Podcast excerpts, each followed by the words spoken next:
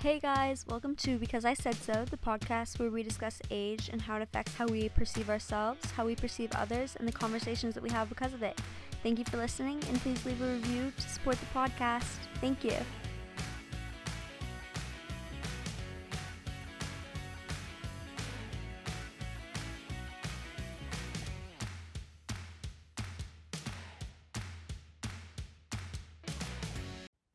Hey guys, so for this week's episode, we're doing a little bit of a different one. We're doing a Halloween special. So I've asked a bunch of past guests and friends to submit their scary stories in whatever way that means to them. It doesn't have to be a typical scary story, but I hope you enjoy. And I will also put one of my own in here as well. Okay, so this is going to actually be a retelling of one that I remember reading because I have this book called Alfred Hitchcock Presents Stories for Late at Night. And it's going to be like from my perspective of it. So it's not going to be like accurate entirely. It's just going to be the bits and pieces I can remember. So it's called The Whole Town Sleeping by Ray Bradbury. So basically, these three women are going out to din- uh, to dinner and to watch a movie in like the 50s. Um, they're they're neighborhood friends. They know each other. They're walking downtown because they live kind of close to it, but it's still a walk away. They're going downtown, saying hey to everyone, catching dinner, and some people around are like, "Oh my God, have you heard about the guy who murdered people? Did you hear that? Like our one um, neighbor got murdered the other day." They're like, no, oh my God, that's so insane. They're like, yeah, you gotta watch out for him. Like, he's, he really could be anybody. Like, no one knows who he is. He's kind of everywhere. And, you know, it's like the fear creeping in of like women walking home alone at night and being upset and everything and not knowing who to trust. So they go to the movie and then it, they get out and it's dark and they realize, oh my God, it's dark and we're gonna have to walk home alone. They didn't think this through. And then the three of them are like, okay, well, we'll walk together. Um, then they drop their first friend off first, and they're like, okay, guys, you gotta be so careful. Like, I'm safe here. You guys have watched me go in, but you guys gotta be- watch each other's backs. Then the two of them are going home, and then the next lady's house is there, and then she's like, yo, how about you just like stay the night here? Like, I really don't want you walking home alone. And then the girl who lives farther out, she's like, no, I'm not afraid. Like, I don't really think it's true. You know, I think I'll be fine, basically. And she's like, no, like, I want you to stay. And she's like, no, I'm going home. I will be fine. Even though on the inside, she's like, okay, uh, I'm going to have to do this. And then her friend, uh, when they're at her place, she says, okay, you have to call me the minute you get into your house, though. She says, okay, I will do that. So then this last girl starts walking home. It's almost pitch black except for a few street lamps, and she's walking and she hears footsteps behind her, or she thinks she hears footsteps behind her, like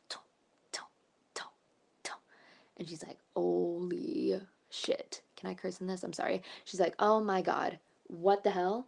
It's her alone in the middle of the night. She starts picking up her pace, like, and then she hears whistling behind her, like some dude whistling. And she's like, oh my god, and starts running and running to her house. She feels like she's hearing running behind her, but she's there. She finally gets into her house and she doesn't hear anything. She doesn't hear anything at all. And she's like, oh my God, I'm safe. It must have just been my imagination. Uh, I'm too freaked out about this. I'm fine. So she gets to her phone and she calls up her friend and she's like, hey, I'm home. I'm good. Basically, um, everything's fine. Have a good night. As soon as she hangs up the phone, she hears the whistling again, but it's inside her house. And then that's the story. Ta da! It like freaked me out when I read it. Like, ooh. Yeah, okay. There you go. So, my freshman year of high school, um, I played tennis after school. So I would bring my tennis bag with all of my rackets and a change of clothes to school every day. Um, and one day, I I would walk up to my mom's office after school before practice. Uh, so I walked up to my mom's office. I thought everything was fine, um, But then I'm sitting down, I'm sitting on the chair, and I'm tapping through my Snapchat stories. And I open a story and I see a picture. It's from this boy in my grade who I don't think I'd ever spoken to. I maybe had spoken to him twice. And I see a picture of a pair of underwear in the middle of the hallway. And the caption was, It do be like that sometimes. And I looked closely and I was like, Is that my underwear? And then I looked in my tennis bag and my underwear wasn't in it. And that was honestly the scariest, one of the scariest moments of my life because I realized in that moment that my underwear, I don't know why I'd packed a change of underwear, I guess I'm just extra prepared, had wound up in the middle of the school hallway on this random kid's Snapchat story. Top 10 scariest moments for me. Um, I have not, I actually have spoken to him, but not about this specific situation. But it is senior year, so I think by the end of the year, I will let him know that it was my underwear.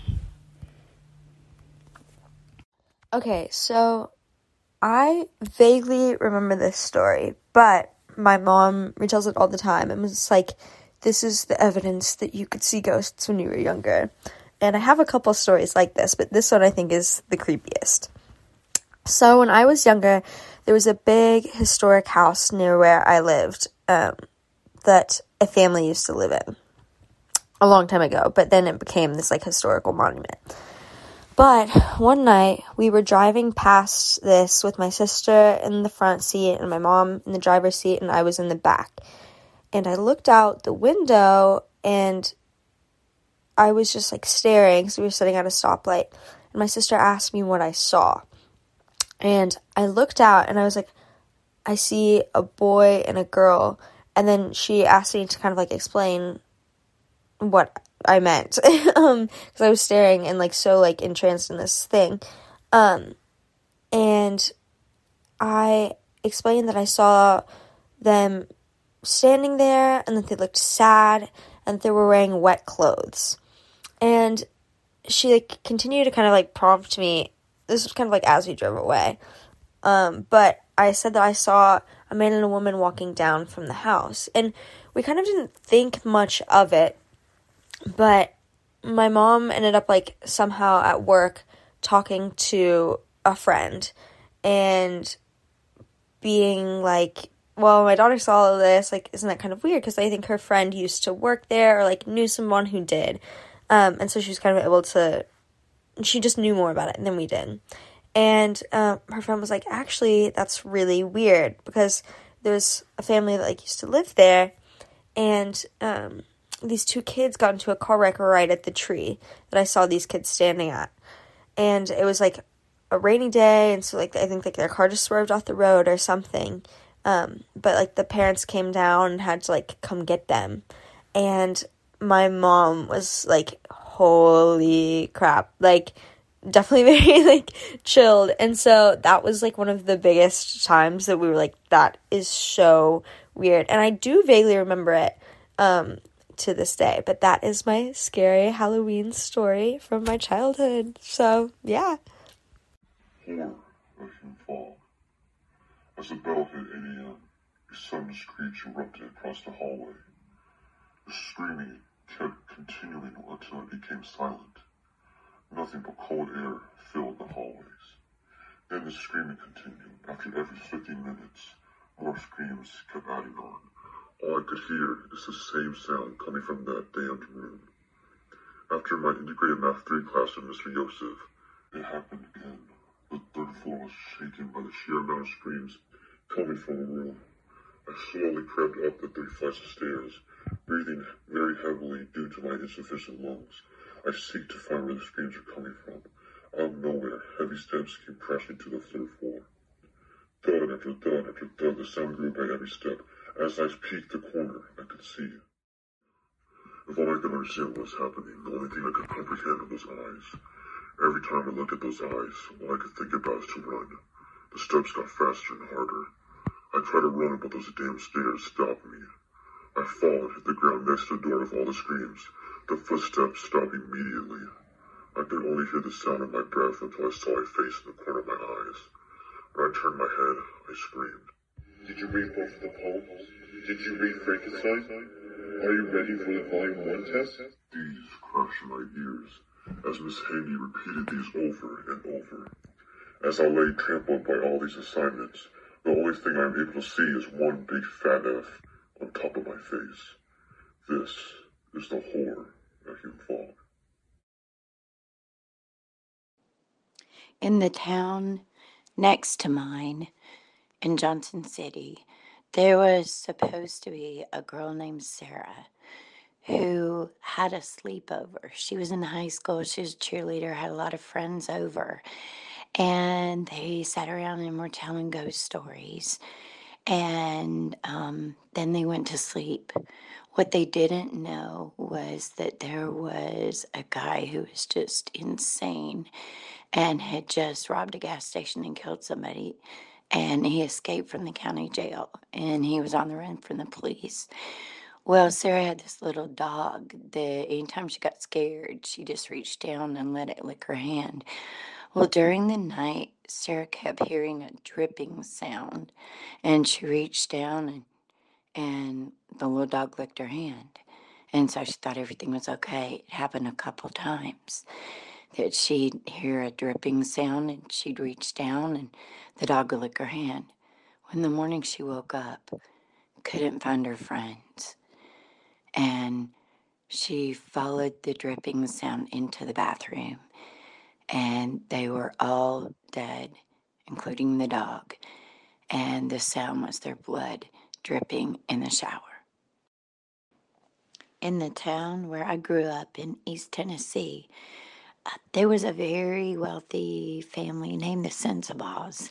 They had a lot of coal mines, and and in this town where I grew up, it was a very religious town, and transgressions were not looked upon well. And so the son of um, the owner of all the coal mines had a wife named Josephine, and this son was set to inherit the whole empire. And his wife had a beautiful baby boy. Well, came to find out, Charles did, that this beautiful baby boy was not his. So before anybody could find out, he dragged Josephine and the baby one night into one of the tunnels leading to the coal mine and he killed them and he threw them into the coal mine where no one would ever find them because it was no longer a working mine. And to this day, you can go into that tunnel and around midnight, which is when he killed them, you can hear her screaming for her baby. So one time there was this one girl. Her name was Lily. Lily loved fashion, um, and part of her outfits every day was this red ribbon. She wore it around her neck literally every day. And one day, uh, Lily met this dude named Josh, and her and Josh started dating. And Josh would always ask when they first started dating about the ribbon, like, why do you wear it every day? And Lily would always tell him that it doesn't matter, and blah, blah, blah, blah, blah. And so but her and Josh started getting really serious, and Josh started realizing that she never takes it off. She doesn't take it off when she showers, when she sleeps, when never. It is always on. It never changes. It's always the same red ribbon. And so he decided to ask again after like eight months of dating, and she was like, "Oh, it doesn't matter. It doesn't matter. Like, just don't. You don't have to keep asking. I'm not gonna tell you." And a couple years go by and they're married now. They have kids. The kids are always wondering about it, but they don't ask her. They've asked Josh a couple times and Josh tells them not to ask questions about it. And one night they're in bed and um, Josh looks at Lily and is like, "I've just I can't get over like I just don't get it. Like what I what is with the red ribbon?" And Lily was like, You really need to drop it. Like, it doesn't matter. And so Josh dropped it. And then a week later, he just, he was, he was so curious. Like, he had to know. So we asked her again and again and again. And she kept giving the same answer of, It doesn't matter. It doesn't matter. So one night, when Lily was asleep, Josh came up with the idea that he would untie the ribbon while she was sleeping and then tie it back and she would never know. And then he would know maybe why she wore the ribbon. So he goes to untie the ribbon and he pulls one of the strands, then he pulls the other strand, and the ribbon comes off. But so does Lily's head. And as her head bounces off the bed and onto the floor, the eyes look at him and the mouth says, I told you to drop it. And then she died.